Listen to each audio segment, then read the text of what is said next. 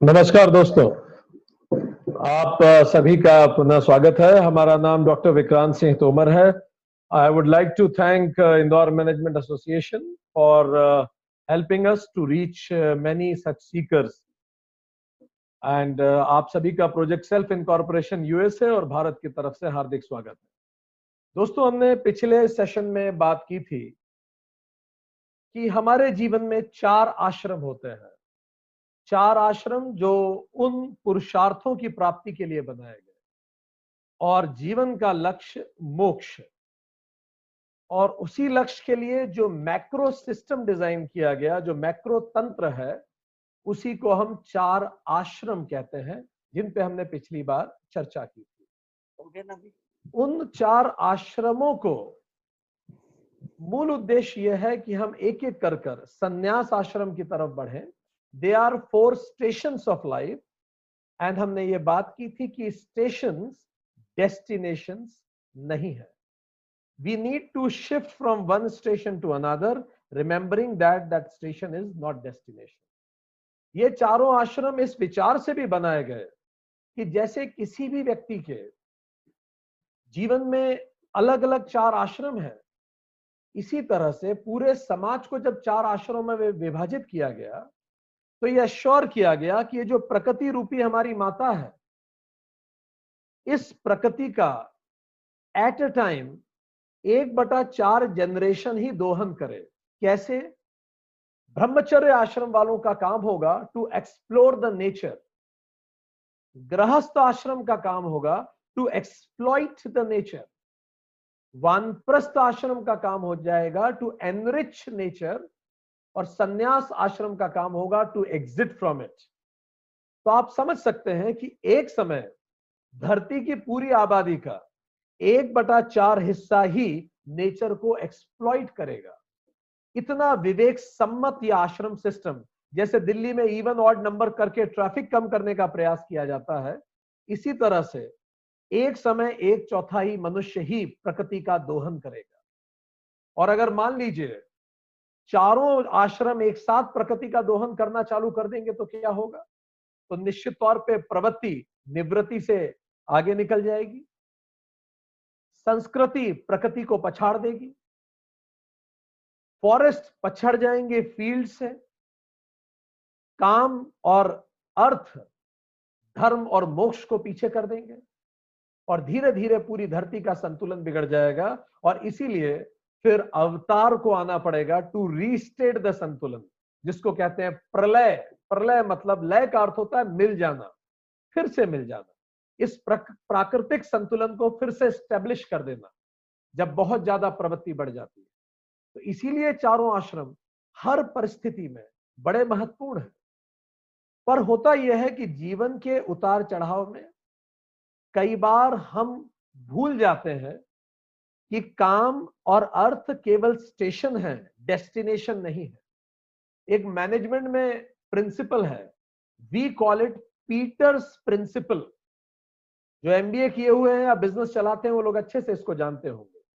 Peters principle कहता है a manager will rise to his level of inefficiency a manager will rise to his level of inefficiency manager उतना ही ऊपर जाएगा जब तक और आगे जाने के लिए वो इन इफिशियंट ना हो जाए, तब तक वो ग्रोथ करता रहेगा। जब और आगे ग्रोथ के लिए वो इन इनएफिशिएंट ना हो जाए। क्या मतलब हुआ इसका? एक छोटे से उदाहरण से समझे। एक पीएसयू की यह घटना है। पीएसयू में एक लेबर था।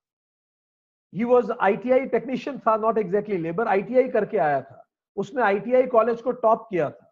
और वो जो वर्कर था, वो मशीनों का जादूगर था।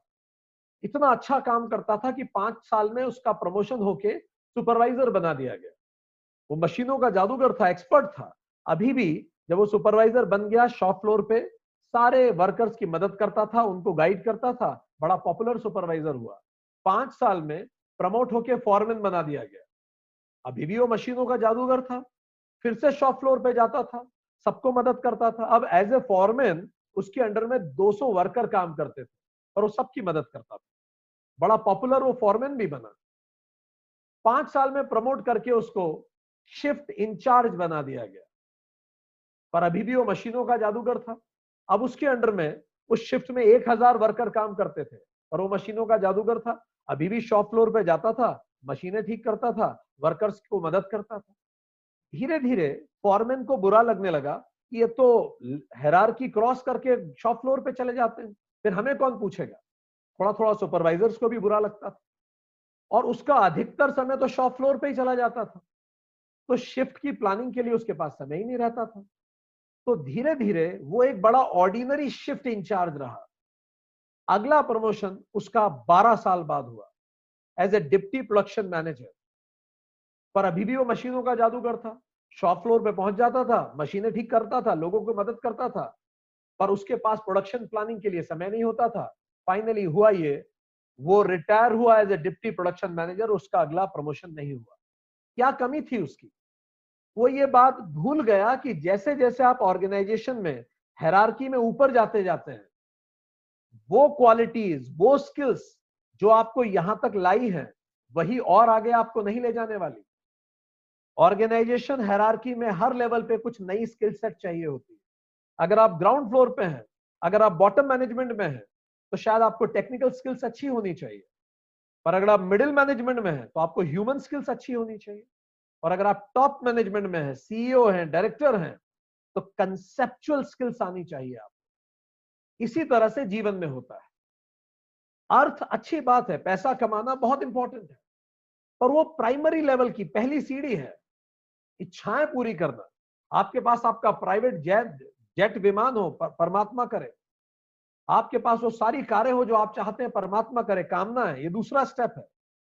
पर यहाँ भी ये जो स्किल्स आपको प्राइवेट जेट दिलवा रही हैं यही स्किल्स आपको धर्म के क्षेत्र में काम नहीं करेंगे। तो उस स्टेशन से आप आगे निकलिए नई क्वालिटीज अपने अंदर लाइए और फिर और आगे बढ़िए और मोक्ष तक स्टेशन स्टेशन डेस्टिनेशन नहीं है। पीटर्स प्रिंसिपल भी हमें सिखाता है। इसीलिए बहुत इंपॉर्टेंट है। पर क्या होता है, कई बार लोग भूल जाते हैं।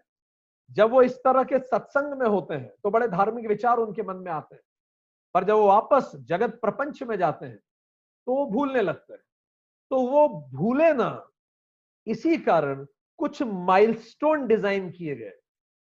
ये माइलस्टोन इसीलिए डिज़ाइन किए गए कि लोग भूल ना जाएँ कि ये स्टेशन है। These milestones are spiritual propellators ये प्रोपेल करते हैं ताकि आप आगे से रॉकेट का प्रोपल्शन होता है। तो ये आपको आगे बढ़ाते जाते हैं हर स्टेशन से। सो so, ये स्पिरिचुअल प्रोपेलेंट्स है जो हमें आगे बढ़ाते हैं। ये जीपीएस ऑफ़ लाइफ है। और अगर आप मैनेजमेंट की परिभाषा में कहें तो ये लीड फैक्टर्स हैं। जो आपको बता देंगे कि इसी तरह से अगर आप करते रहे तो क्या आप लक्ष्य को पा पाएँगे? So this is what we call milestones of life और आज हम उन 16 माइलस्टोन्स की बात करने जा रहे हैं, जो हमें बता देंगे। पोस्टमार्टम नहीं, कि जब 80 साल का जीवन हो गया तो पलट के देखें यार, जीवन तो बेकार में ही चला गया। बकरियाँ चराते चराते ज़िंदगी की शाम हो गई। किसी ने कहा भी था, एक शायर ने कहा है कहीं कई जगह माना जाता है कि भाई इंसान को अच्छे कर्म करना चाहिए जन्नत में हुरे मिलेंगी अप्सराएँ मिलेंगी। तो एक शायर ने लिखा देनी थी अगर हुरे तो यहीं पर देते। देनी थी अगर हुरे तो यहीं पर देते वरना ये अहले जवानी जन्नत में देते। अब मरने के बाद क्या करेंगे? सो द पॉइंट इज़ कि इस कारण कई बार हम लोग भूल जाते हैं और इसीलिए ये माइलस्टोन्स जो लीड फैक्टर्स हैं, बहुत इंपॉर्टेंट है हमें याद दिलाने के लिए। इन्हीं माइलस्टोन का नाम हमारे ऋषियों ने रखा संस्कार। They are sixteen milestones in life एक एक माइलस्टोन पूरा करते जाइए, आप अपने आप पहुँच जाएँगे। राह पकड़ तो एक चला चल, पा जाएगा मधुशाला। संस्कार शब्द, संस्कृत का शब्द है, ये सम प्लस कार से बना है। सम का मतलब होता है भली प्रकार से बड़े अच्छे से। कार का मतलब होता है किया गया। जो भी काम आप बहुत अच्छे से कर रहे हैं वही संस्कार है। इसीलिए ये संस्कार अब हम एक एक करके पढ़ना शुरू करेंगे। सबसे पहले हम जाने इन संस्कारों का स्कोप क्या है। सो so, इनका scope is larger than life है इन संस्कारों का स्कोप ये संस्कार शुरू होते हैं हमारे जन्म के पहले। हमारे जन्म से शुरू नहीं होते, जन्म के पहले और हमारी मृत्यु पे ये संस्कार खत्म नहीं होते, ये हमारी मृत्यु के भी बाद तक जाते हैं।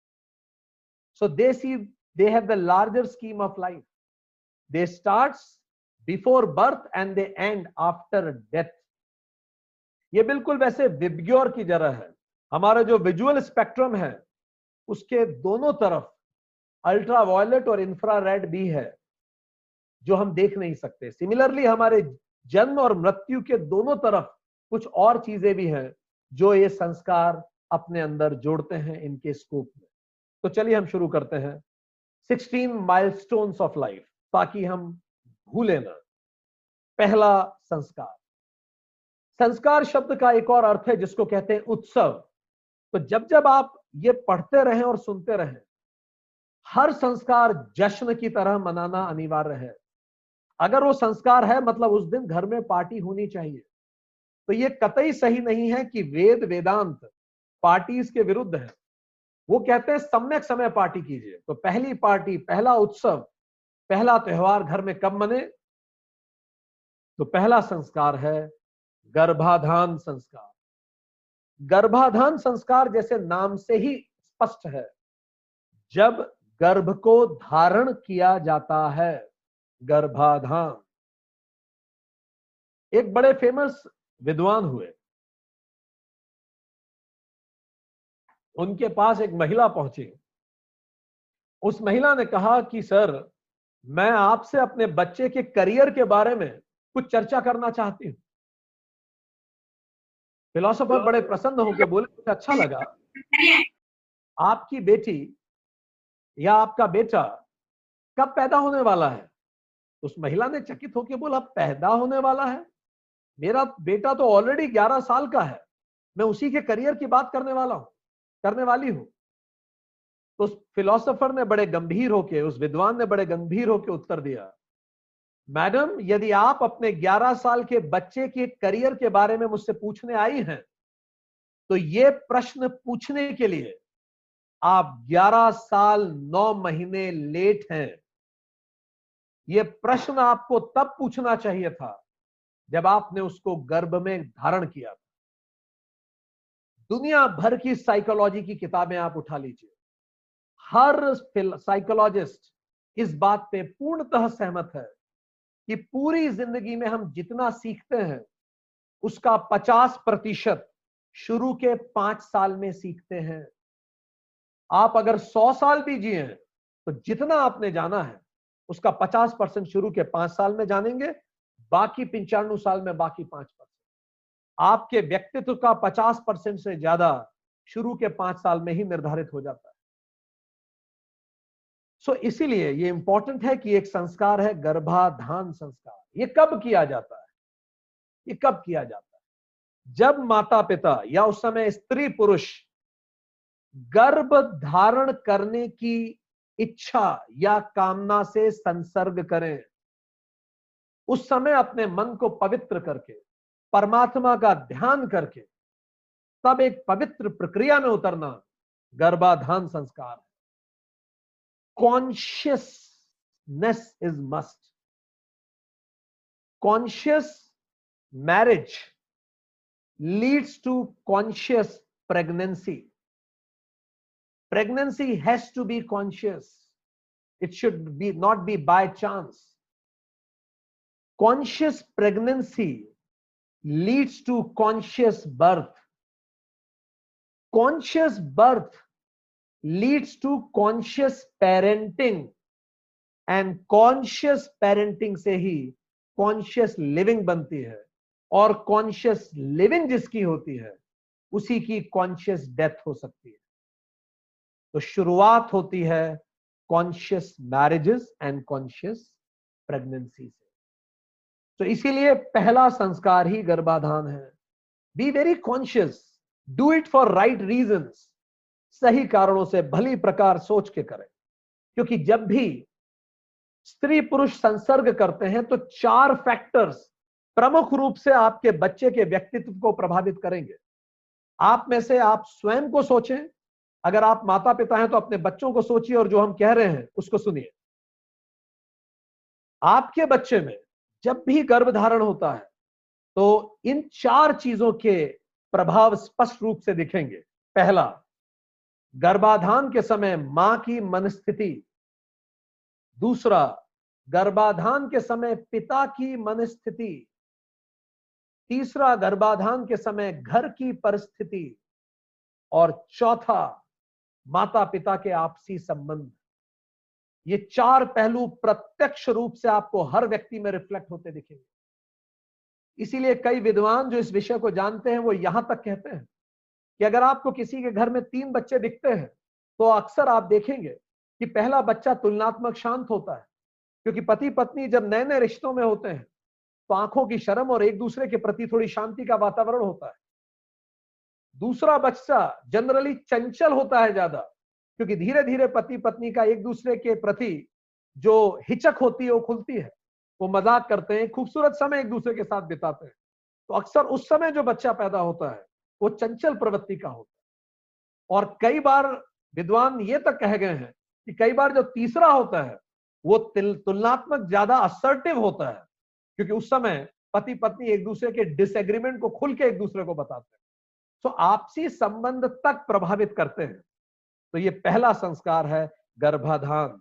निश्चित कीजिए कि गर्भाधान से पहले माता पिता financially emotionally intellectually psychologically spiritually इस विचार में हो। गर्भाधान is not a biological process only it's a spiritual process तो पहला संस्कार इज़ गर्भाधान। दूसरा संस्कार इट इज़ कॉल्ड पुंसवन। माना जाता है कि जो संतान होती है, वो माता पिता को पुंस नामक नरक से बचाती है। अब हमने ये आपको कहा, ये कर्म कांड है। तो इसमें कई चीज़ें आपको अजीब भी लग सकती हैं और ये काल और समय से बाधित होता है कि जब संतान प्राप्त होती है तो संतान माता पिता की चूँकि सेवा करती है तो ये आपको दुखों से बचा पाती है। उसी से शब्द निकला, पुंसवन, जो पुंस नामक नर्क से आपको बचा ले। सो पुंसवन संस्कार कब किया जाता है? It is for foetus protection ये जनरली किया जाता है तीसरे महीने में। अब गर्भ धारण हो चुका है। अब फीटस का प्रोटेक्शन करना है। गर्भ में आत्मा का प्रवेश हो चुका है। माता पिता से बच्चे का फ़र्स्ट कांटेक्ट हो चुका है।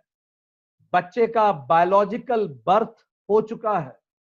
अभी उसका फ़िज़िकल बर्थ नहीं हुआ, पर बायोलॉजिकल बर्थ हो चुका है।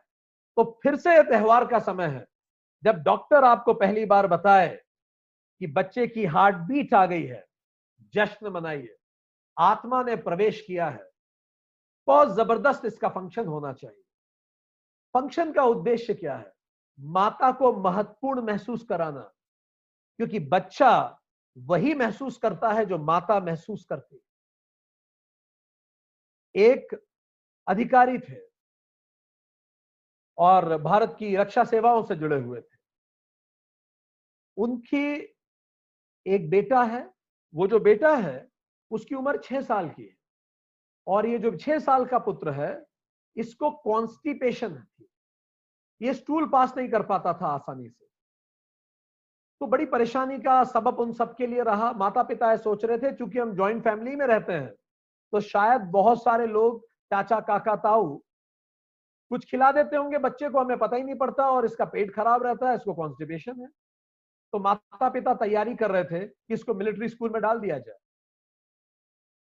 जब चर्चा हुई माता से कि मिलिट्री स्कूल में डालने से पहले हमने उनसे ये पूछा, क्या आप इस बच्चे के बारे में इसकी पूरी कहानी हमें सुनाएँगे या आप अपने घरों में करके देखिए? तो माता ने उसके जन्म से कहानी शुरू की। हमने बोला, जन्म से नहीं, आप सुनाइए गर्भाधारण से, तब से अभी तक की कहानी सुनाई। तो अब कहानी गौर से सुनी माता ने यह कहा कि जब मैंने इसको गर्भ में धारण किया, उस समय मैं अपने ससुराल में थी। ससुराल गाँव में था और इस लड़के के पिता किसी कारणवश अपनी ड्यूटी के कारण बॉर्डर पे चले गए। तो वो बॉर्डर पे ड्यूटी करते थे और मुझे गाँव में अपने ससुराल में रहना था। हमारे ससुराल में केवल एक ही बाथरूम था और ये जो बाथरूम था ये बाथरूम ससुर जी के रूम से अटैच था। तो पूरे गर्भ के पीरियड में माता यही सोचती रही, क्योंकि उन्हें हिचक होती थी, उन्हें शर्म आती थी ससुर जी के रूम से निकल के वॉशरूम जाने के लिए। तो उनको बड़ी हिचक होती थी और पूरे गर्भ के नौ महीने वो ये प्रार्थना करती रही कि प्रभु, मुझे वॉशरूम कम से कम यूज़ करना पड़े। वो कम पानी पीती थी, कम खाना खाती थी ताकि वॉशरूम न जाना पड़े। अब आप सोचिए यही चीज़ उस गर्भ के बच्चे ने मिरर कर ली। There is something called mirror neurons mirror neurons बच्चा माँ की सोच को मिरर करता है। जैसा माँ सोच रही है। बच्चा ये नहीं समझ पाता कि ये माँ सोच रही है और मैं, मेरा अस्तित्व अलग है। बच्चा एग्जैक्टली exactly वही सोचता है। इसको बोलते हैं मिरर न्यूरॉन्स गर्भ के पीरियड में माँ ने जो जो सोचा, वो बच्चा स्वयं सोचता है। और इस कारण बच्चा जब बड़ा हुआ, पैदा हुआ तो उसको कॉन्स्टिपेशन हो गया। Psychological constipation leads to physical constipation अगर आपको शास्त्रों में इसकी कहानी याद आती हो तो आप सुनेंगे भी। अश्वत्थामा ने अभिमन्यु की पत्नी के गर्भ में तीर चलाया। ब्रह्मास्त्र चलाया ताकि गर्भ का शिशु तक मर जाए। अभिमन्यु की सॉरी अभिमन्यु की पत्नी के गर्भ पे। ताकि गर्भ का शिशु तक मर जाए। कृष्ण जी ने उस को रोक लिया, उस ब्रह्मास्त्र को रोक लिया। और शिशु को कुछ नहीं होने दिया।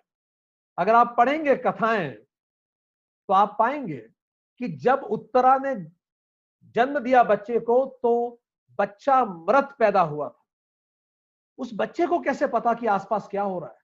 उसको तो तीर लगा भी नहीं। The child was a dead child Parikshit. Dead पैदा हुए थे।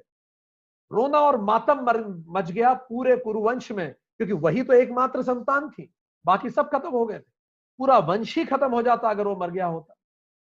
भगवान कृष्ण ने परीक्षित, जो बिल्कुल न्यूबॉर्न बेबी था, उनको गोद में उठा के, बड़े प्यार से उसकी तरफ़ देख के कहा, पुत्र, परेशान मत हो, घबराओ मत। ये धरती इतनी भी बुरी नहीं है। हम सब तुम्हें बहुत प्यार करते हैं। एंड फिर धीरे से परीक्षित ने आँखें खोली और रेस्ट इज़ हिस्ट्री ये कहानियाँ केवल कहानियाँ नहीं है दोस्तों, आज लेटेस्ट मेडिकल साइंस इस बात को बताता है कि जब माता पिता गर्भ धारण के बाद पुंसवन संस्कार के समय आपस में बात करते हैं, क्यों, लड़की होगी कि लड़का होगा? तो जो गर्भ में शिशु होता है, अगर माता पिता चाहते हैं कि वह लड़का हो और अगर गर्भ में लड़की है तो वो शिशु उस ऊर्जा को समझता है और उसको अनवर्दी लगने लगता है। अगर माता पिता बेटा चाहते थे और अगर बेटी पैदा हुई है तो बड़ी गहरे साइकोलॉजिकल डेप्थ में ये लड़की खुद को अनवांटेड हमेशा मानेगी। ये हमेशा मानेगी, उसको नहीं पता वो ऐसा क्यों मानती है। उस, वो अगर बड़ी हो जाएगी, उसकी मैरिज भी हो जाएगी और उसके हस्बैंड उसको एनिवर्सरी विश करना भूल गए तो कहेगी, मेरी तो किसी को वैल्यू नहीं आई एम अनवांटेड ज़िंदगी भर उसका ये सेंटेंस उसके साथ चलेगा। ये जब छोटी होगी तो टॉम बॉय की तरह बाल रखना चाहेगी ताकि लड़कों जैसे दिखे, लड़कों जैसे कपड़े पहनना चाहेगी। ये हर हाल में खुद को लड़का प्रूव करना चाहेगी। क्यों? Subconsciously because she wanted to be a boy for father and mother and इसी कारण महिलाओं में, कई कारणों में से एक कारण ये भी है कि महिलाएँ जब अपनी फेमिनिटी को नकारती हैं, क्यों नकारती हैं? क्योंकि माता पिता को बेटा चाहिए था। तो महिलाओं में यूट्रस की प्रॉब्लम बढ़ने की संभावनाएँ बढ़ जाती है। क्योंकि यूट्रस वो ऑर्गन है जो स्त्री और पुरुष में अलग करता है एक दूसरे को। तो इसके बड़े लंबे और गहरे परिणाम होते हैं दोस्तों। सो इसीलिए अगर गर्भाधान के समय और पुंसवन के समय माता पिता इमोशनली इमेच्योर है बार बार गुस्सा हो जाते हैं बार बार खुश हो रहे हैं, गुस्सा हो रहे हैं तो बच्चा इनसिक्योर फील करता है। अब चलिए अगले संस्कार के समय चले। अब तीसरा संस्कार। इस संस्कार को कहते हैं सीमांतो नयन सीमा बाल की जो मांग होती है उसको सीमा कहते हैं। तो ये जनरली चार महीने, छह महीने या आठ महीने का जब गर्भ होता है तब किया जाता है। अलग अलग जगह अलग अलग प्रथाएँ हैं, कभी चार महीने में होता है, छह या आठ महीने। सीमांतो नयन में क्या होता है? जो माता होती है, उसके सुंदर से केश सज्जा की जाती है, मांग निकाली जाती है। आठ माताएँ आके उसकी गोद भरती हैं। क्यों करते हैं ये सब? अगेन, जश्न का एक और तैयारी। ताकि माता को महत्वपूर्ण महसूस कराया जा सके, उसको केंद्र बनाया जा सके पूरे ब्रह्मांड का। हर व्यक्ति आएगा, उससे अच्छे शब्द बोलेगा, माता will feel more wanted and the kid inside will feel more wanted ताकि बच्चे की एंजाइटी कम हो, माता की एंजाइटी कम हो। जो सात सात माताएँ क्यों आती हैं? वो सात माताएँ आके अपने एक्सपीरियंस शेयर करती हैं सो so दैट इस माता को मदरहुड को और समझने में मदद मिले। इस तरह से धीरे धीरे बेबी को हम और वांटेड फील कराते हैं। ऐसे केसेस देखने में आए, एक सच्ची घटना हम आपको बता रहे हैं। इस महिला की डिलीवरी ही होने वाली थी। डिलीवरी के कुछ समय ही पहले पति पत्नी में आपस में झगड़ा हो गया। किसी बात पे पत्नी गुस, पति गुस्सा होके कह के चले गए, मेरी ज़िंदगी की सबसे बड़ी भूल हो तुम, और मुझे अब तुमसे कोई रिश्ता नहीं रखना। गुस्सा होके वो चले गए। गुस्से में कह दिया, आप ये जान के चकित रह जाएँगे कि वो जो बच्चा था which was about to come out जिसकी डिलीवरी होनी थी, वो गर्भ में ही इन्वर्टेड हो गया, पैर नीचे हो गया और सर ऊपर हो गया। वो एक कॉम्प्लिकेटेड डॉक्टरी केस बन गया, बड़ी परेशानी हो गई। डॉक्टर्स ने इलाज करना चालू किया, दवाइयाँ देना चालू करी। पर then there was a master and he suggested कि आप वूम टॉक कीजिए। वूम टॉक क्या होता है? वूम टॉक मतलब गर्भ में जो बच्चा है, आप उससे बात कीजिए। आप ये कर सकते हैं। हम आपको बताते हैं, जब आप गर्भ में बच्चे से बात करते हैं तो उसे कैसी आवाज़ सुनाई देती है?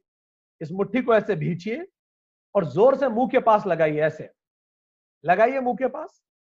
और अब मुँह के पास लगा के कुछ बोलने की कोशिश कीजिए। कोई भी एक सेंटेंस बोलिए।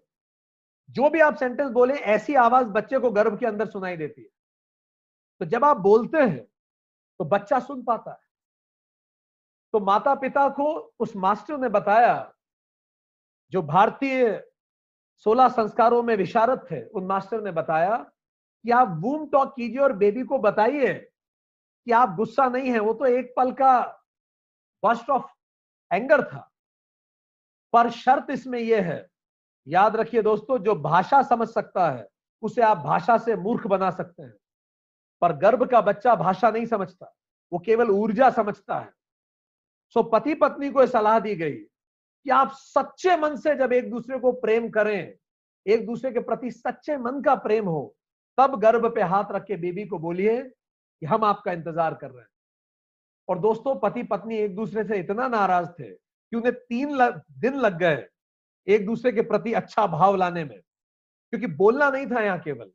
तीन दिन बाद जब वो सेटल हुए कि हाँ हम एक दूसरे के प्रति अच्छा भाव रख पाते हैं, बच्चे के गर्भ पे हाथ रख के जब माता पिता ने सच्चे प्रेम से कहा 24 घंटे के अंदर बच्चे का सिर फिर से नीचे आ गया और वो डिलीवरी के लिए तैयार था। It is called womb talk दुनिया भर के महानतम मनोवैज्ञानिक इस मेथड को यूज़ कर रहे हैं डॉक्टर्स तक यूज़ कर रहे हैं बट ये मेडिकल साइंस का कोई ऑल्टरनेटिव नहीं है। मेडिकल साइंस का अपना महत्व है। इट्स ऑल्टरनेटिव थेरेपी केवल इसके भरोसे ना रहें, वो भी करें और ये भी करें। क्योंकि वूम टॉक हर किसी व्यक्ति में स्किल नहीं होता इसका। पर यस इसी संस्कारों की बात है सीमांतोनयन क्योंकि इस समय क्या होता है, बच्चा एक्सप्रेस करता है माँ के थ्रू माँ को मिठाई खाने का मन करेगा। माँ को अजीबो गरीब मन होने लगेंगे। ये बच्चा कह रहा है माँ को अजीबो गरीब सपने आएँगे। जब बुद्ध और महावीर गर्भ में आए थे, उनकी माताओं ने सफ़ेद हाथी देखा था, जिसके सूंड में कमल है। अजीबो गरीब सपने आएँगे। ये सब चीज़ें होना अपने आप चालू हो जाएँगे। अभिमन्यु ने माँ के गर्भ में सुन लिया था। चक्रव्यूह कैसे भेद किया जाता है? काफ़ी समय तक दुनिया ने हँसी उड़ाई इस बात की, पर आज पारी दुनिया मानती है कि बच्चा गर्भ में सुनता है। बच्चा जब गर्भ में हो तो उसको वो म्यूज़िक सुनाइए। जो बड़ा अच्छा हो, आध्यात्मिक म्यूज़िक और उसका सबसे बड़ा फ़ायदा हम आपको बताते हैं। जब बच्चा गर्भ में होगा, जो म्यूज़िक सुन के वो शांत होता है, जीवन भर वही म्यूज़िक उसके लिए रामबाण होगा। वो सत्तर साल का भी हो जाएगा, वो म्यूज़िक उसे चला दीजिए, उसका मेडिटेशन सद जाएगा। करके देखिए आप। वो म्यूज़िक बच्चा तब से जानेगा जब से वो पैदा भी नहीं हुआ।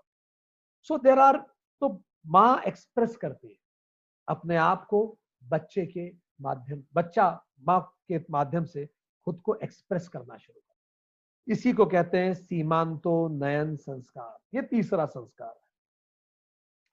अब चौथा संस्कार। इस जात कर्म, जातक का अर्थ है जन्म। अब बच्चे का जन्म होता है। जातक। आप सोचिए कितनी गहरा विज्ञान उन लोगों का रहा होगा। आज से पाँच हज़ार साल पहले इतना सोचा उन्होंने। जातक जब बच्चे का जन्म हुआ। अच्छा जिसको हम जन्म कहते हैं, बच्चे के लिए वो मृत्यु है। क्या मतलब है इस लाइन का? वो जो बच्चा माँ के फीटस में भगवान विष्णु जिस तरह शीर सागर में तैरते रहते हैं, आराम से नौ महीने से तैर रहा था। हम सब ऐसे ही तैर रहे थे। ना सांस लेना है, ना खाना खाना है, सबसे खूबसूरत जीवन है। आराम से बच्चा इस फ्लोटिंग हम सब फ्लोट कर रहे थे। अचानक the child has to be delivered अब उस चाइल्ड की साइकोलॉजी से इस पूरी घटना को देखिए। He is forced and pushed उसको पुश किया जा रहा है to God knows where to nowhere उसको नहीं पता वो कहाँ जा रहा है। वो घबराया हुआ है, इसलिए भगवान बुद्ध ने कहा था बर्थ इज़ पेन जन्म दुख है। एकदम से the child is been pushed वो जहाँ वो इतने समय से आराम से जीवर, जीवन जी रहा था, उसको वहाँ से पुश कर दिया। और वो पुश करके जैसे ही उसका जन्म होता है, अब देखिए जन्म की दशाएँ देखिए जरा और गर्भ की दशाएँ देखिए, दोनों को एक साथ कंपेयर कीजिए। तो जिसको आप जन्म कहते हैं it is death of as a foetus वो फीटस के रूप में उसकी डेथ है और इन्फेंट के रूप में उसका बर्थ है। तो उसे तो नहीं पता क्या हुआ। अब वो जैसे ही बाहर आता है, गर्भ के अंदर इतना अच्छा टेम्परेचर है, बिल्कुल बॉडी का एक डिसेंट टेम्परेचर बाहर आते एक चिलिंग एसी उसको एकदम से ठंड लगती है उस छोटे से बेबी को इन्फेंट को। पूरी स्किन इतनी ठंड टेम्परेचर में जाती है। गर्भ में आपने आवाज़ सुनी ना, कैसी आवाज़ आती है? बिल्कुल शांति सी, हल्की सी आवाज़। बाहर आते तलवारें, बर्छी, ढालें, जिसको डॉक्टरी इंस्ट्रूमेंट कहते हैं उसकी आवाज़ें उसे सुनाई देने लगती। ठीक। गर्भ में बड़ी मंद सी लाइट होती है। जैसे आप पानी के स्विमिंग पूल के अंदर से ऊपर देखते हैं, कैसी मंद सी लाइट होती है। ऐसी हल्की सी येलो कलर की लाइट गर्भ में होती और अब बाहर आते बिल्कुल तेज लाइट पे उसकी आँखें चौंधिया जाती कान में उसकी अजीब से आवाज़ें आ रही हैं, स्किन में उसे ठंड लग रही है। आँखें उसकी चौंधिया गई और नाक से उसे सांस लेना पड़ रहा है। इससे बड़ा शौक आप किसी को दे सकते हैं धरती पे। पाँचों सेंसेस को एक साथ शौक दे दिया ऐसे हम सब लोग इस धरती पे आए। इसीलिए आजकल लोटस बर्थ की परंपरा को फिर से जीवित करने का प्रयास किया जा रहा है। लोटस बर्थ का अर्थ क्या है? स्विमिंग पूल में या फिर एक वाटर बॉडी में वाटर बर्थ होता है। डिलीवरी ही पानी में ही होती है। और पानी का टेम्परेचर एग्जैक्टली वो रहता है, जो टेम्परेचर गर्भ का होता है। वही लाइट ताकि बच्चे को हम इस शौक से बचा सके। ये शौक बच्चे को एकदम से इनसिक्योरिटी देता है। इस दुनिया में जो हमें जनरेशन में बहुत सी इनसिक्योरिटी दिखती है, उसके कई कारणों में से एक कारण ये भी है। अब इसके तुरंत बाद जात कर्म में माँ बच्चे को फ़ीड कराती है, ऐसा शास्त्र कहते हैं। कि माँ को बच्चे को फ़ीड कराना शुरू करना चाहिए। क्यों इतनी जल्दी बच्चे को फ़ीड कराना चाहिए? जनरली बच्चा एक डेढ़ साल तक मदर्स फ़ीड लेता है, कई बच्चे दो साल तक भी लेते हैं। इसका उपयोग क्या है?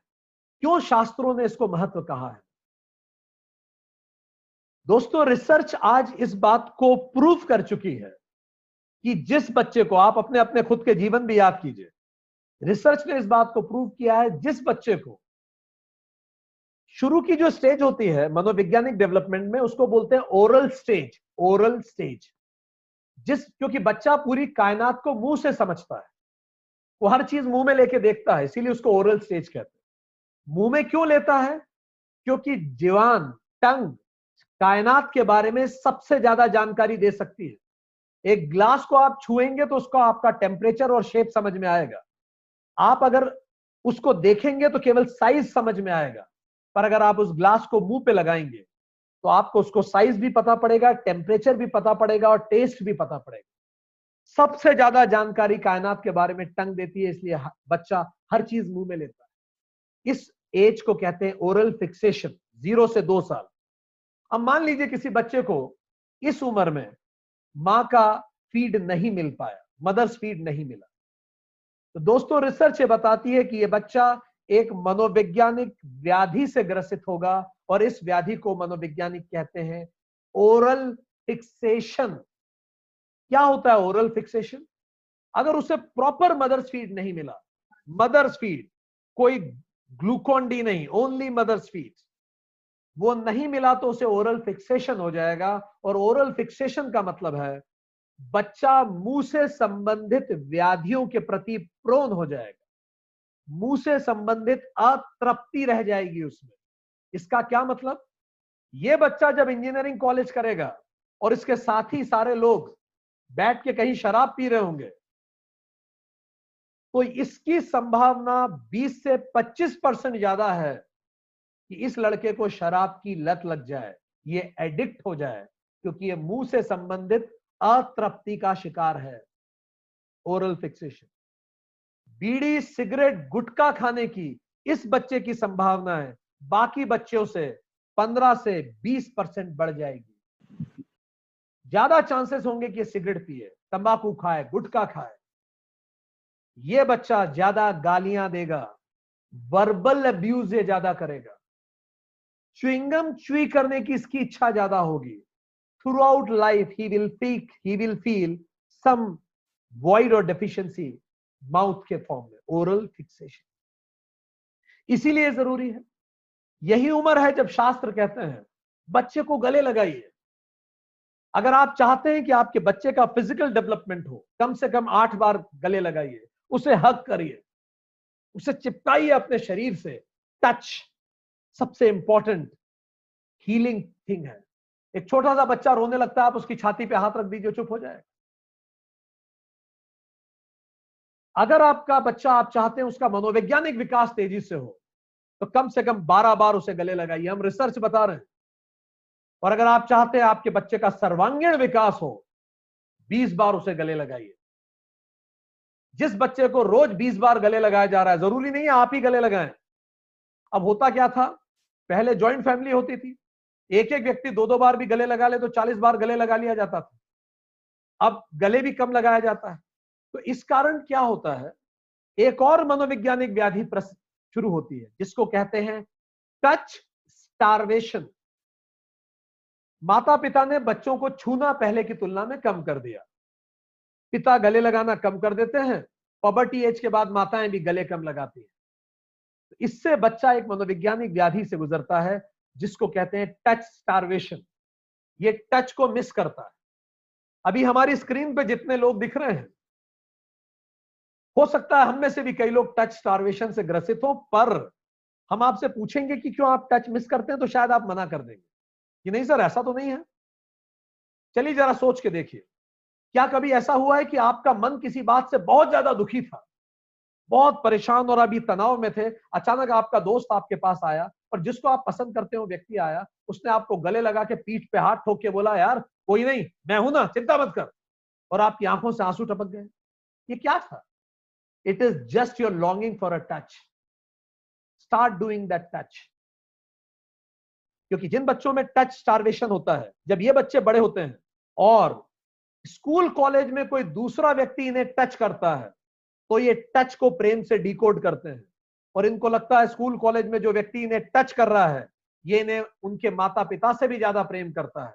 और फिर समाज में ऐसे भी मंजर देखे हैं, उस व्यक्ति के लिए कई बार बच्चे अपने माता पिता के विरुद्ध भी जाके खड़े हो जाते हैं। सो ये सारी चीज़ें जात, कर्म, संस्कार के हिस्से ये सब करना इंपॉर्टेंट है।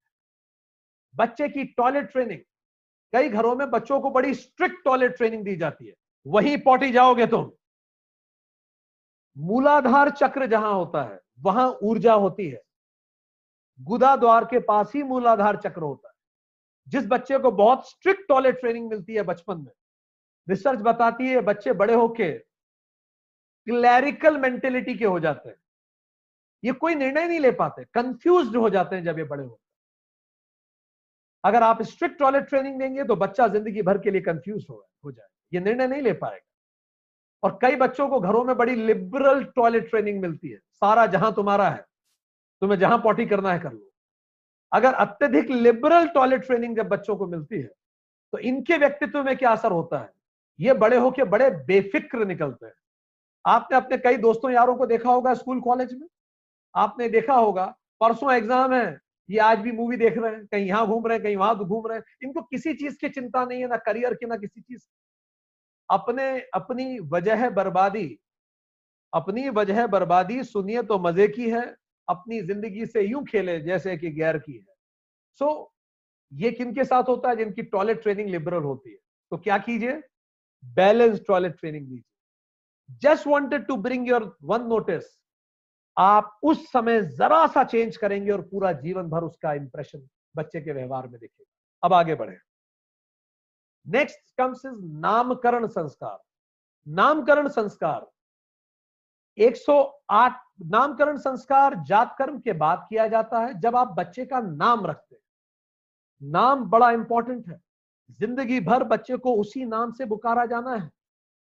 इसीलिए आप देखें शास्त्रों में, माता या पिता के नाम से ही बच्चे को बुलाया जाता है। अर्जुन को बोलते हैं पार्थ, जो कुंती से बना है, कुंती प्रथा को बोलते हैं। सो कुंती प्रथा से बना, प्रथा से पार्थ बना। कौनते? राधे। ऐसे नाम आपको जानकी सीता जी को बोला जाता आपका नाम आपको डिफाइन करता है, इसीलिए बॉलीवुड में आप देखिए। अक्षय कुमार का असली नाम अक्षय कुमार थोड़ी है। दिलीप कुमार का असली नाम दिलीप कुमार थोड़ी है। व्यक्ति को जब रीडिफाइन होता है तो उसको एक नाम दिया जाता है। इसीलिए आप देखिए, नरेंद्र का नाम हो गया विवेकानंद। इसीलिए ज़रूरी है कि बच्चे के नाम का अपभ्रंश मत कीजिए। हमें आज भी याद आता है, हम न्यूयॉर्क में सेशन ले रहे थे। तो न्यूयॉर्क में हमने एक पुस्तक लिखी तो एक व्यक्ति ने हमारी पुस्तक खरीदी थी। तो पुस्तक लेके हमारे पास आए, उन्होंने बोला, सर, आप इसको सेल्फ अटेस्टेड कर दीजिए। तो हमने साइन किया। हमने उनसे पूछा, आपका नाम क्या है? तो उन व्यक्ति की उम्र रही होगी पचपन एक साल। ये न्यूयॉर्क की घटना है। तो बोलते हैं, हैरी। तो हमने उनको देख के कहा, हमने बोला, हमें लगता तो नहीं है कि आपके माता पिता ने आपका नाम हैरी रखा होगा, क्योंकि 55 साल पहले हिंदुस्तान में हैरी नाम नहीं रखा जाता था। He was an Indian now shifted to US तो उन्होंने बोला, सर, आपने सही कहा, मेरा नाम एक्चुअली हरी किशन है। और अब मैं जब से यहाँ आ गया हूँ, अमेरिका में रह रहा हूँ, इतने साल से, बीस साल से तो अब हैरी हो गया, सर। तो हमने उसका पूरा नाम, उनका पूरा नाम लिखा, हरी किशन हिंदी में, और सब प्रेम करके उन्हें साइन करके दिया। तो उनकी आँखें गीली हो गई और उन्होंने बोला, सर, पता नहीं कितने साल बाद आज किसी ने मुझे मेरे असली नाम से पुकारा, मेरी माँ मुझे हरि किशन पुकारती थी। तो हमने उन्हें एक सलाह दी। हमने उन्हें कहा कि, देखिए, आपके माता पिता आप कहाँ हैं? उसने बोला, उन्होंने कहा, इस दुनिया में नहीं है। हमने उन्हें कहा, जब माता पिता आसमान से आपके लिए ब्लेसिंग्स भेजते होंगे ना धरती पे तो ब्लेसिंग का एड्रेस होता होगा हरि किशन पर अब हरि किशन नाम का तो कोई है नहीं, यहाँ तो हैरी हो गया है। तो धरती से रिफ्लेक्ट होकर वापस चली जाती होगी। तो if you want to get your blessings of your mother and father क्योंकि आपका नाम आपके माता पिता ने बड़े प्रेम से रखा। तो आप हरि किशन अपना नाम रखिए।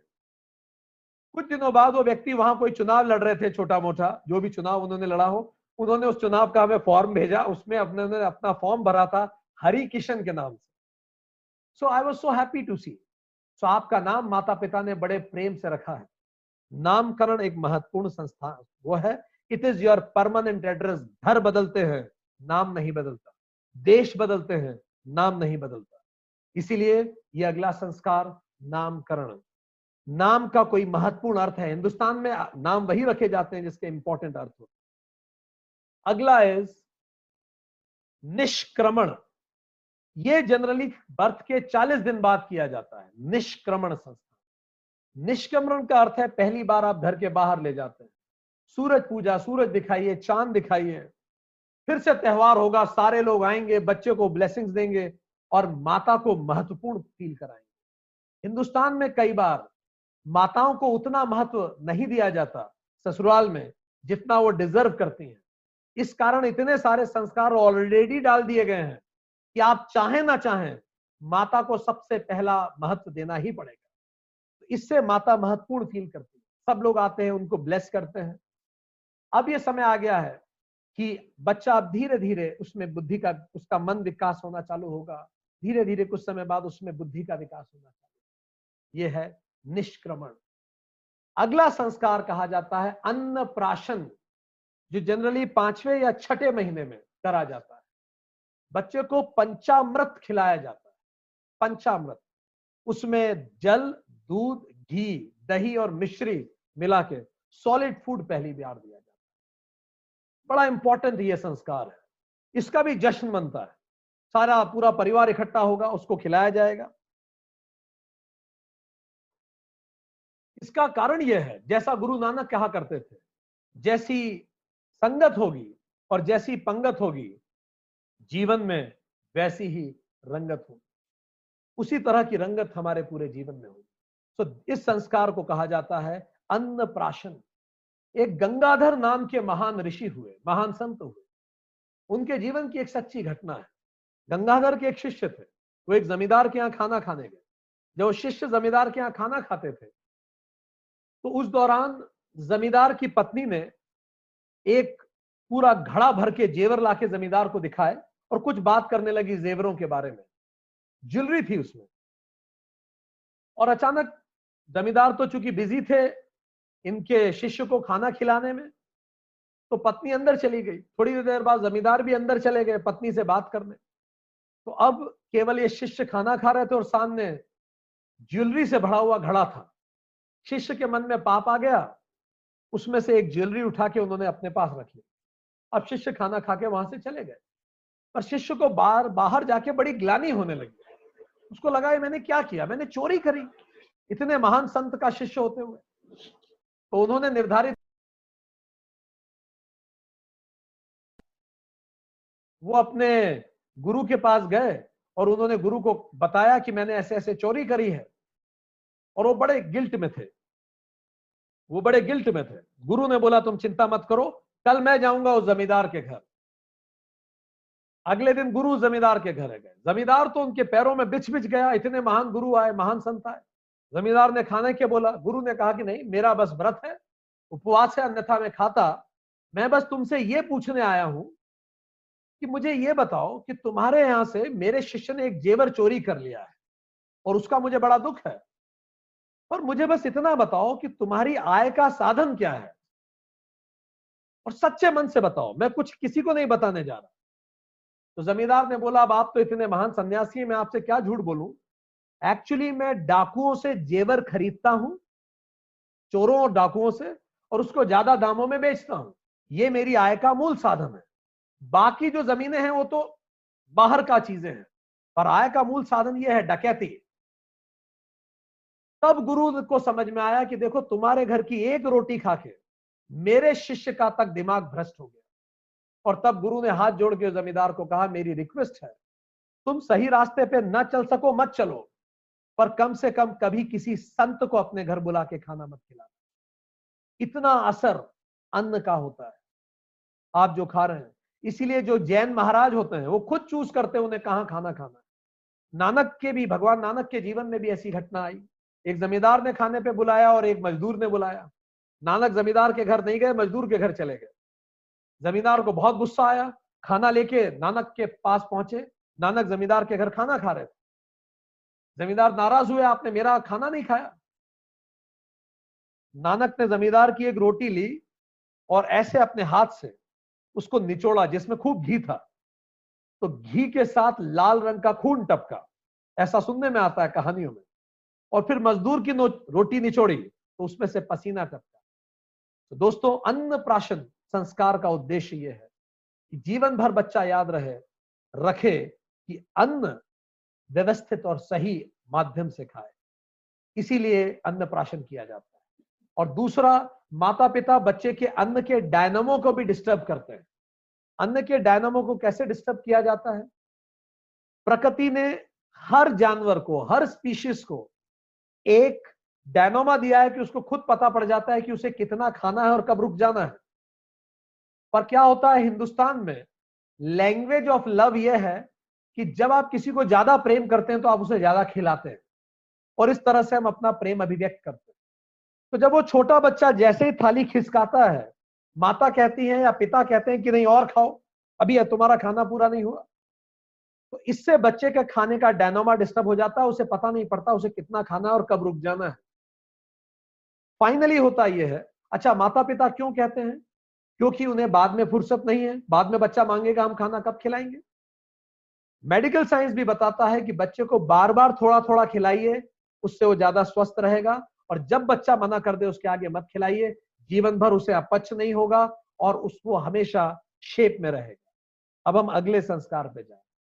अगला संस्कार आठवां, इसको कहते हैं चूड़ाकरण संस्कार। वट डज दैट मीन चूड़ा बाल को कहते हैं। केश विन्यास किया जाता है, केश काटे जाते हैं। केश काटने का और चूड़ा मतलब लॉक ऑफ़ हेयर बाल का एक टुकड़ा, और केवल एक लट पीछे से छोड़ी जाती है लॉक को। जहाँ ब्रह्मरंध्र होता है, वहाँ से बाल छोड़ दिए जाते हैं, बाकी सारे बाल काटे जाते हैं। बाल काटने के दो मतलब होते हैं। पहला, अनुशासन। कोई भी अगर आपके परिचित हो जो पुलिस में गए हो, उनसे पूछिए, पुलिस एकेडमी में जाते ही पहला उनके साथ क्या व्यवहार हुआ था? पहला संस्कार क्या था? आपके परिचित जो एनडीए गए हो, उनसे पूछिए कि एनडीए जाते उनका पहला संस्कार क्या किया जाता है? तो पहला संस्कार यही होता है, चूड़ाकरण। उनके बाल काटे जाते हैं, अनुशासन का प्रतीक है। बाल समर्पण का भी प्रतीक होता है। इसीलिए आप तिरुपति बालाजी में बाल देखे आते हैं। बाल मतलब जैसे राजा अपना मुकुट किसी के सर पे रखता है तो समर्पण और अनुशासन बच्चे के जीवन में यहाँ से प्रारंभ होते हैं। हमने पहले भी कहा, ये सारे संस्कार कर्मकांड के हिस्से हैं। काल और समय के अनुसार इन्हें बदला जा सकता है, पर इनके पीछे जो मूल भाव है उसको जीना बड़ा इंपॉर्टेंट है। इसके बाद नाइन्थ संस्कार होता है, जिसको कहा जाता है कर्ण भेदन कान में छिद्र किया जाता है। और फिर पिता बेटे की आँख में, कान में, बेटी के कान में बोलता है प्रभु, मेरा पुत्र या पुत्री, इस कान से पवित्र वाणी ही सुने। एक्यूपेंचर के भी इसके अलग फ़ायदे हैं कर्ण भेदन दसवां संस्कार जो बहुत इंपॉर्टेंट है जो पाँच साल की उम्र के बच्चे का किया जाता है, इसको कहते हैं यज्ञोपवित्र संस्कार। यज्ञोपवित्र यज्ञ करके उसको पवित्र किया जाता है। इसको उपनयन भी कहते हैं।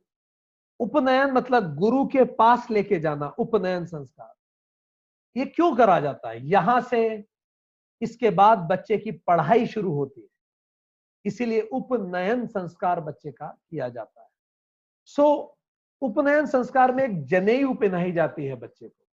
जनेयु में तीन धागे होते हैं। ये तीनों धागे मी माइन नॉट माइन को भस्म करने का प्रतीक होते हैं। ये तीनों धागे सत, रज और तमगुण का प्रतीक होते हैं। ये तीनों ही धागे ब्रह्मा, विष्णु, महेश के प्रतीक होते हैं। ये तीनों धागे प्रेजेंट पास्ट एंड फ्यूचर के प्रतीक होते हैं। ये तीनों धागे तीन ऋण के प्रतीक होते हैं। ये धागे इसीलिए पहनाए जाते हैं ताकि बच्चा जीवन भर याद रखे कि मैं अपने कर्मों में पवित्र रहूँ मी माइंड नॉट माइंड को मुझे भस्म करना है। तो जैसे हमने बताया, ये माइलस्टोन्स हैं। जैसे विदेशों में एंगेजमेंट पे रिंग पहनाई जाती है, ताकि लोग याद रहे कि उनका एंगेजमेंट हो गया। इसी तरह से जनेयु इस बात की याद दिलाती है कि मी माइंड नॉट माइंड आपको भस्म कर देना। इसके बाद बच्चे का द्वितीय जन्म होता है। गुरु अपने गर्भ में लेता है, इसके बाद बच्चा द्विज बनता है। द्विज का मतलब ट्वाइस बॉर्न अब वो फिर से पैदा होता है। माँ के गर्भ के बाद, अब गुरु के गर्भ से पैदा होता है। ये अगला लेवल है। जब इसके, जब ये होता है, पाँच साल के जब बच्चे हो जाते हैं, ये समय ज़रूरी है कि माता पिता बच्चों को इमोशनल फ़ीड देना चालू करें। बच्चे से लॉजिकल बातें करना चालू करें। देखिए, जब छोटा बच्चा होता है, आप उसे बोलिए कि टीवी में चैनल बदल के न्यूज़ लगा दो या टीवी बंद कर दो। तो जब वो बहुत छोटा होता है तो या तो बंद करेगा या नहीं करेगा। पर जब वो बच्चा थोड़ा बड़ा होता है, अगर वो बच्चा चार पाँच साल की उम्र का है, अब आप वो कार्टून देख रहा है, आप उसे बोलो, न्यूज़ लगा दीजिए। तो ऐसा नहीं हो न्यूज़ लगा देगा। और वो आपके सामने आके खड़ा होगा और बोलेगा, क्यों लगा दू? आपका ही चैनल चलेगा क्या? हमारा नहीं चलेगा। Now he is being logical the moment you find the kid is asking logical questions give him logical answers ये वही समय है। लॉजिकल आंसर्स का मतलब आप घर में दो नियम नहीं बना सकते। कई घरों में माता पिता के लिए अलग नियम होते हैं, बच्चों के लिए अलग नियम होते हैं। माता पिता खाना खाते खाते टीवी देख सकते हैं, बच्चे नहीं देख सकते। ये नियम बच्चे नहीं स्वीकार करेंगे। सो लॉजिकल नियम बनाना शुरू करें। और यही इसके बाद जो ग्यारहवा संस्कार है, ये एक मोस्ट इंपॉर्टेंट संस्कार है, जिसको हम कहते हैं विद्या आरंभ संस्कार। यहीं से ब्रह्मचर्य शुरू होता है इसका, विद्या आरंभ संस्कार से। और हम कहें यज्ञोपवित से भी कहें तो कुछ गलत नहीं। अब वो गुरुकुल में जाता है और अक्षर का ज्ञान प्राप्त करता है। अक्षर, शर मतलब जो समाप्त हो जाए। अक्षर का मतलब जो कभी समाप्त ना हो, जो हमेशा रहे, वो अपनी पढ़ाई शुरू करता है। और तब गुरु बच्चे के कान में पहली बार बच्चे को एक नई आइडेंटिटी देता है। देखिए, याद कीजिए, नामकरण संस्कार ने पिता ने कान में बोला था। अब नाम बोला था बच्चे का। अब गुरु बच्चे के कान में कहता है अहम ब्रह्मास्मि, मैं ही ब्रह्म हूँ। यह कहा जाता है विद्यारंभ संस्कार। इसका कारण क्या है? हिंदुस्तान का दर्शन इस बात को अच्छे से मानता है। कि दान केवल सुपात्र को ही दिया जा सकता है। जो सुपात्र हो, उसी को दान दिया जाएगा। और सुपात्र कौन है? जो इस सेंटेंस को समझता है। सेंटेंस क्या? अहम ब्रह्मास्मि, मैं ही ब्रह्म हूँ। इसका क्या मतलब है? देखिए, जैसे ही हम पैदा होते हैं, हमें कुछ ना कुछ ऑलरेडी पैदा होते ही कंडीशनिंग मिल जाती है। जैसे, अगर हम पैदा हुए तो पैदा होने से पहले ही निर्धारित हो जाता है, भाई, जो पैदा हो रहा है ब्राह्मण है, या क्षत्रिय है, या वैश्य है जो भी शूद्र है। तो होगा क्या, आप जिस जाति में पैदा होंगे तो आप दुनिया को उस जाति से देखने लगेंगे। और जाति प्रथा ने हिंदुस्तान को कितना बर्बाद किया आपके सामने? अच्छा फिर उसके बाद धर्म भी पहले से फिक्स हो जाता है। ये जो पैदा होने वाला है, ये हिंदू होने वाला है, या क्रिश्चियन, या ईसाई, या मुस्लिम होने वाला है। अब आपने जाति उसे धर्म भी दे दिया और आप दुनिया का इतिहास उठा के देख लीजिए, एक एक हज़ार साल तक हमने युद्ध लड़े हैं धर्मों के नाम पे, जिसको हम कहते हैं क्रूसेड क्रिश्चियन वर्सेस क्राइस्ट ये क्यों हुआ? लिमिटेड आइडेंटिटी जब आप हिंदू बन के दुनिया को देखेंगे तो आपका नज़रिया अलग हो जाएगा, आप मुस्लिम बन के देखेंगे अलग हो जाएगा। और क्या दे दिया जाता है पहले से ही? इसके बाद जैसे ही बच्चा पैदा होता है, जाति धर्म के बाद उसको पैदा होते ही लिंग मिल जाता है, वो लड़का हो जाता है या लड़की होता है। अब दुनिया को उस जेंडर की नज़र से देखेगा। इसीलिए अगली लड़ाई दुनिया में हुई है, महिलाओं को वोटिंग राइट दिए जाए कि नहीं, महिलाएँ मंदिर मस्जिद जा सकती हैं कि नहीं, और पता नहीं कितनी लड़ाइयाँ लड़नी पड़ी है महिलाओं को, क्योंकि आप पुरुष बन के दुनिया को देखते हैं। फिर उसके बाद एक और लिमिटेड आइडेंटिटी क्या है? कोई कम्युनिस्ट है और कोई कैपिटलिस्ट है। ये कौन है साहब? ये तो कम्युनिस्ट है। ये लोग कैपिटलिस्ट है। अब दुनिया को आप कम्युनिस्ट कैपिटलिस्ट में देखिए और वर्ल्ड वॉर करा दीजिए। आप पूरी दुनिया की लड़ाई देखिए, लड़ाइयाँ केवल आइडेंटिटी की लड़ाइयाँ इसके अतिरिक्त कम्युनिस्ट कैपिटलिस्ट फिर अमीर गरीब की लड़ाइयाँ हुई हैं, जिसके कारण मार्क्सवाद पैदा हुआ। ये सारी लड़ाइयाँ इन्हीं कारण। फिर काला है कि गोरा है हमारा बच्चा? ये भी आइडेंटिटी निगरों के लिए क्या उन्होंने प्रताड़ना नहीं दी विदेशों में? वो तो कल्पना के तीत है। क्यों? क्योंकि मेरी आइडेंटिटी है कि मैं गोरा हूँ और तुम काले हो। आप खुद को आइडेंटिफाई कैसे कर रहे हैं? आप पुरुष हैं, गोरे हैं, हिंदू हैं, ब्राह्मण हैं, और फिर हाँ आप भारत में पैदा हो गए तो पाकिस्तान खराब है। पाकिस्तान में पैदा हो गए तो भारत खराब है। आप किस के खेल पे तालियाँ बजाएँगे वो भी निर्धारित हो जाता है। मतलब सब कुछ तो निर्धारित हो ही गया। इसीलिए युद्ध होते हैं देशों के बीच। और इसके बाद मराठी मानुस है कि यूपी बिहार के भैयन है। ये तक डिसाइड होता है। और फिर वहाँ क्षेत्रीयता पनपती है, उसलिए लड़ाइयाँ होती है। इसीलिए विद्यारंभ में सबसे पहले कहा जाता है, अहम ब्रह्मास्मि, तुम केवल एक आत्मा हो। ना तुम हिंदू हो, ना तुम पुरुष हो, ना तुम स्त्री हो, ना जाति हो, ना तुम कुछ हो। जिस व्यक्ति को यह बात समझ में आ गई, वो व्यक्ति अपने जीवन को बहुत सही लेके जाएगा, जब उसके हाथ में सत्ता होगी। वो विश्व का कल्याण कर देगा।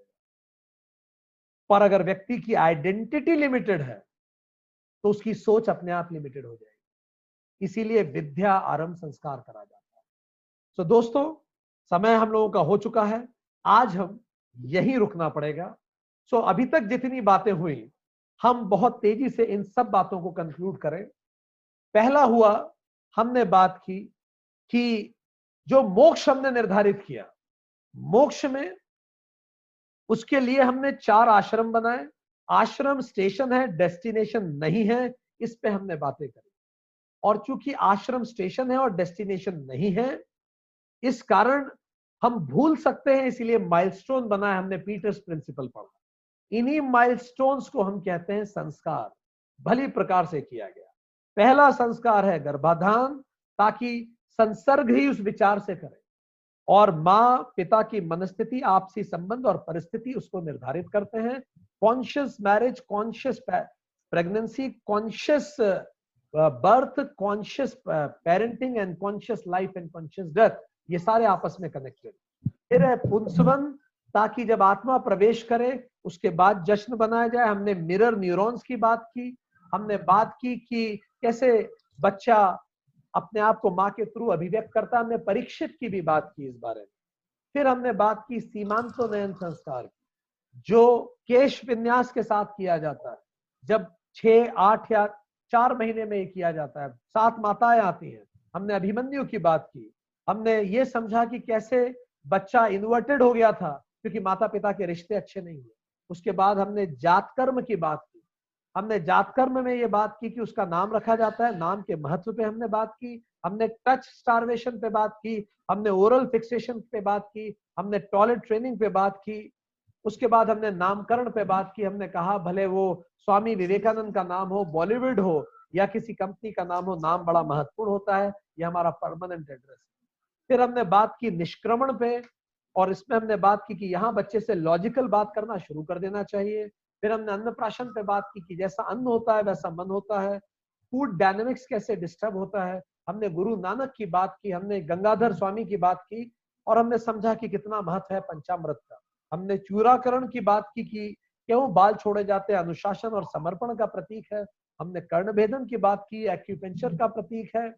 हमने बात की, यज्ञोपवित की, जनेऊ हमें हमारे विचारों में मज़बूत रहना सिखा सिखाता है।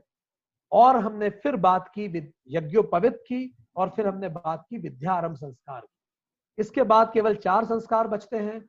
उसके बाद संस्कार जो होता है, वो होता है समवर्तन। समावर्तन का मतलब घर वापस लौटना। ये बारहवा संस्कार है। इसके बाद बच्चा घर वापस लौटता है बारह साल की उम्र के बाद, बारह साल आश्रम में रहने के बाद। तेरवा संस्कार है विवाह संस्कार। शादी जब होती है चौदवा संस्कार है जिसको हम कहते हैं सर्व संस्कार, इसके बाद वानप्रस्थ आश्रम चालू होता है और पंद्रवा संस्कार है संन्यास संस्कार, इसके बाद संन्यास आश्रम चालू होता है और अंतिम संस्कार है अंतिम संस्कार। ये सबके एक समाप्ति पे हो जाता है। तो इस तरह से हमारा पूरा जीवन अलग अलग संस्कारों में विभाजित रहा। हम कुछ पल समावर्तन पे और कुछ पल हम विवाह पे कुछ कुछ लाइन बोल के अपनी बात समाप्त समावर्तन संस्कार के बाद जब पुत्र घर लौटे, जैसे ही उसकी उम्र टीन एज में आ गई, शास्त्र कहते हैं उसको दोस्तों जैसा व्यवहार करना चालू किया। उसको वैसे बात कीजिए जैसे आप दोस्तों से बात करते हैं कॉन्वर्सेशनल कम्युनिकेशन कीजिए उससे। जैसे जैसे अभी क्या होता है? जनरली पिता बेटे को फ़ोन कैसे लगाता है? हम एक फ़ोन लगा के आपको बताते हैं। पिता ने बेटे को फ़ोन लगाया, बेटा हैदराबाद से इंजीनियरिंग कर रहा है, पिताजी दिल्ली में बैठे हुए हैं। बेटे ने, पिताजी ने फ़ोन लगाया हाँ भाई बेटा ट्रेन से पहुँच गया हैदराबाद तो पिताजी ने फ़ोन लगाया। हाँ बेटा, आराम से पहुँच गए। अच्छा बेटे ने जैसे ही फ़ोन उठाया, फ़ोन उठाते ही बेटे ने बोला हाँ पापा, बताइए। क्योंकि पापा हमेशा बताते ही रहे हैं, बेटा सुनते ही आया है। तो उसने फ़ोन उठाते ही बोला हाँ पापा, बताइए। तो इधर से पिताजी ने बोला हाँ बेटा, पहुँच गया आराम से। बेटे ने बोला, जी पापा, कोई तकलीफ़ तो नहीं हुई? जी पापा, और कोई समस्या? कोई समस्या नहीं पापा। पैसे हैं तुम्हारे पास? हाँ पैसे हैं। देखो, ठंड हो रही है, ओढ़ ओढ़ पहन के रहना। हाँ पापा, ध्यान रखूँगा। रास्ते में ठंड तो नहीं लगी नहीं लगी पापा। एटीएम में पैसे डलवा देंगे, ज़रूरत पड़ेगी तो। हाँ पापा, देखो एग्ज़ाम आ रही है, अच्छे से पढ़ाई कर लेना, ठीक है पापा। और कोई परेशानी हो तो बता देना। जी पापा, और कुछ कहना है? नहीं पापा, खत्म। ठीक। और वो बेचारा क्या कहेगा? उसकी सांस इतने में फूल ही चुकी है। पर जैसे ही वो समावर्तन संस्कार के बाद आए, अब आपको फ़ोन का तरीका बदलना है। अब ये वन साइडेड टॉक नहीं चलेगा। अब करना कैसे है? आपको शुद्ध सच बोलना है अपने बच्चे से। ऐसा नहीं है कि पिछले कॉल में आपने सच नहीं बोला। अब ऐसे कॉल करके दीजिए। अब आप जब बेटे को फ़ोन लगाए जब बेटा थोड़ा बड़ा हो गया वेद ज्ञान पढ़ के आ गया है, उसने ग्रेजुएशन कर लिया, फ़ोन कैसे होने चाहिए? फ़ोन लगाया। बेटा फिर से उठा के बोलेगा हाँ पापा, बताइए। क्योंकि उसको आदत है बोलने की। तो अब आप बोलिए कि नहीं बेटा, मैंने तुझे कुछ बताने के लिए फ़ोन नहीं लगाया। बस कुछ नहीं यार, आज मैं कहीं अकेले में शांति में बैठा था तो मैंने सोचा कि मैं तुझे कॉल कर लू। पता नहीं यार क्यों आज मुझे तेरी बहुत याद आ रही है। मैंने ये बताने के लिए तुझे फ़ोन लगाया बेटा कि मैं तुझे बहुत प्रेम करता हूँ। मेरी ज़िंदगी की धूरी है तू। आज पता नहीं, सामान सेट कर रहे थे तो एक पुरानी एल्बम हाथ में लग गई, तेरे बचपन के फोटोग्राफ देख रहे थे। याद है तू जब छोटा था तूने तूने चाचा जी के साथ कैसी मस्ती की थी? बहुत तुझे आज याद किया बेटा। अपना ध्यान रखना, मैं तुझे बहुत प्यार करता हूँ। मुझे गर्व है कि मेरे पास तेरे जैसा बेटा है। अच्छा ठीक है, चल, मैं रखता हूँ। अब जैसे आप फ़ोन रखेंगे, उधर बेटा बड़ा कंफ्यूज हो जाएगा। हैदराबाद में हॉस्टल में बैठा हुआ, अपने दोस्तों की तरफ़ देख के बोलेगा, यार, क्या बात है? पता नहीं, आज पापा बड़े इमोशनल हो रहे हैं। कह रहे हैं, मुझे मिस कर रहे हैं। और सारे दोस्त तालियाँ मार मार के एक दूसरे को हंसेंगे, क्योंकि आज तक आपने ऐसा कॉल किया नहीं। बच्चों को कभी आदत नहीं थी इसकी। पर आप इसको इग्नोर कर दीजिए। अगली बार भी फिर आप ऐसे ही कॉल कीजिए। बिल्कुल शुद्ध सच जो आपके मन में है वो बोल दीजिए। अगली बार फिर से एक बार फ़ोन लगाइए पाँच सात दिन बाद। ये करके देखिएगा जो हम आपको बता रहे हैं। इट्स अ कंप्लीट थेरेपी पाँच सात दिन बाद फ़ोन लगाइए। वो बेटा फिर फ़ोन उठाएगा। वो बोलेगा, पापा, बताइए। तो आप बोलिए कि, यार, तुझे लग रहा होगा आजकल मैं तुझे बार बार फ़ोन लगा दे रहा हूँ। पर पता नहीं क्यों, या तो मैं बूढ़ा हो गया या जो भी कुछ है, मैं आजकल तुझे बहुत मिस करता हूँ। आज घर में तेरी माँ ने तेरी पसंद की सब्ज़ी बनाई थी। खाते खाते हम दोनों ने तुझे बहुत याद किया। यार, जब पहले शुरू में घर छोटे होते थे, लोग ज़्यादा होते थे, अब घर बड़े हो गए हैं और लोग कम हो गए हैं, तू बाहर चला गया। बेटा, हम लोग तुझे बहुत प्रेम करते हैं। मेरी ज़िंदगी में मैंने कुछ बहुत अच्छा किया होगा कि मेरे पास इतना अच्छा बेटा है। मुझे तुझ पर बहुत गर्व है। अपना ध्यान रखना। अब जब आप ये बोल के फ़ोन रखेंगे, हम शर्त लगा के कह सकते हैं, आपका बच्चा अपने दोस्तों के साथ ताली नहीं मारेगा। वो एक दूसरे कमरे में जाएगा, क्योंकि उसे अब महसूस होगा कि मेरे पिता में कुछ बदल गया है। इसी पिता को ढूंढ रहा था। एक अधिकारी ने हमें फ़ोन लगा के बताया कि, सर, मैंने ये एक्सपेरिमेंट किया है। उसके कुछ समय बाद उनके बेटे का कॉल उनके पास वापस आया। बेटे की उम्र थी 21 साल। उसने अपने पिता को कॉल लगाया और पिता ने जैसे ही फ़ोन उठाया, बेटा फूट फूट के रोने लगा। और रोते रोते बोला, पापा, आप कहाँ थे इतने साल? मैंने कितना मिस किया पापा आपको। आपको पता है मैंने आपको मिस किया जब मेरे स्कूल की प्रोग्रेस में मैं फ़र्स्ट आया था और आप आए नहीं थे मेरे साथ जब मैं प्रोग्रेस का सर्टिफिकेट ले रहा था। मैंने आपको मिस किया जब मैं स्कूल में क्रिकेट में ज़ीरो पे आउट हो गया था और सारे दोस्तों के पापा आए थे और आप उस दिन नहीं आए थे। पापा, मैंने आपको मिस किया जब मैंने स्टेज पे बहुत अच्छा डांस किया पापा, मैंने आपको मिस किया जब दोस्तों ने मेरी हँसी उड़ाई थी। पापा, मैंने आपको तब मिस किया। इतनी सारी यादें उसने बताई। बोला, पापा, मैं आपको बहुत प्रेम करता हूँ। दोस्तों, इसी तरह रिश्तों की बर्फ़ पिघलती है। तो समावर्तन संस्कार पिता को ये इंडिकेशन है। अब बातचीत का लहजा और तरीका बदल दीजिए। विवाह संस्कार के पाँच, छह डायमेंशन हैं। एक एक शब्द, जिसको हम सप्तपदी कहते हैं। सात पद। टूवर्ड्स अ हैप्पी रिलेशनशिप किसी भी रिश्ते को आपको सुधारना है सात काम कर लीजिए, सुंदर हो जाएगा। इसी को पाणी ग्रहण भी कहते हैं। पाणी ग्रहण। पानी मतलब हाथ। हाथ हाथ में देना। हाथ हाथ में देना कई चीज़ें बताता है। जैसे पहला लेट्स वर्क टुगेदर दूसरा वी आर अ टीम तीसरा आई लव यू चौथा I am there for you पांचवा डोंट वरी छठा थिंग्स विल बी ओके सातवा इट विल टू पास ये भी गुजर जाएगा। आठवा रिलैक्स नाइन्थ डोंट वरी कितनी सारी बातें केवल हाथ हाथ में लेके हम बता देते हैं दूसरे पानी ग्रहण। तो सात रास्ते क्या हैं? सेवन लैंग्वेजेस ऑफ़ लव पहली स्पीक गुड स्पीक गुड दूसरी लिसन गुड अच्छे से सुनिए। जिसको भी आप प्यार करते हैं, अच्छे से उसकी बातें सुनिए। शांति से। और उसके लिए हमेशा अच्छा बोलिए। स्पीक गुड लिसन वेल तीसरा शेयर रेस्पॉन्सिबिलिटी उसके काम में हाथ बटाइए। यदि आप उसके काम में हाथ नहीं बटा सकते तो प्रेम अधूरा है। अगला लव एंड टच उसको हक कीजिए। उसको गले लगाइए। टच कीजिए। भले आपके माता पिता हैं, उनके पैर छुइए, उनके पैर दबाइए। टच बड़ा इंपॉर्टेंट थेरेपी है। बी देयर हमेशा उसके लिए मौजूद रहिए। कब कब इन तीन ओकेजन में तो सबसे ज़रूरी। इंपॉर्टेंट ओकेजन में, दुख के समय, और सबसे ज़्यादा महत्वपूर्ण समय, आप ज़रूर रहिए। पेनफुल समय रहिए डिफाइनिंग मोमेंट्स में रहिए और इंपॉर्टेंट मोमेंट्स में रहिए। डिफाइनिंग मोमेंट्स मींस जब आपका बच्चा पैदा होने वाला, ये defining moment of life important moment में रहिए और पेनफुल मोमेंट में ज़रूर रहिए। फिजिकली प्रेजेंट रहिए। पांचवा language of love is respect जिस भी व्यक्ति को आप प्रेम करते हैं, आपको सम्मान करना है। पब्लिकली भी उसकी बाउंड्रीज को रेस्पेक्ट पर्सनली उसकी बाउंड्रीज को रेस्पेक्ट करना है और पब्लिकली किसी दूसरे के सामने ऐसा कोई शब्द नहीं बोलना है जो उसके रेस्पेक्ट को हनन करे। एंड उसके माता पिता को भी आपको वैसे ही रेस्पेक्ट करना है जैसा आप चाहते हैं, आपके माता पिता को रेस्पेक्ट और आखिरी इज़ एक्नॉलेजमेंट उसके कामों को एक्नोलेज कीजिए, उसके एफर्ट्स की प्रशंसा कीजिए और अपने जीवन में लिए गए निर्णयों में उसे शामिल कीजिए, उससे राय लीजिए ये सात are call languages of love इसी को सप्तपदी किया कहा जाता है और कई बार सात शपथ कहा जाता है जब शादी में ली जाती है। आज के लिए इतना ही। Thank you very much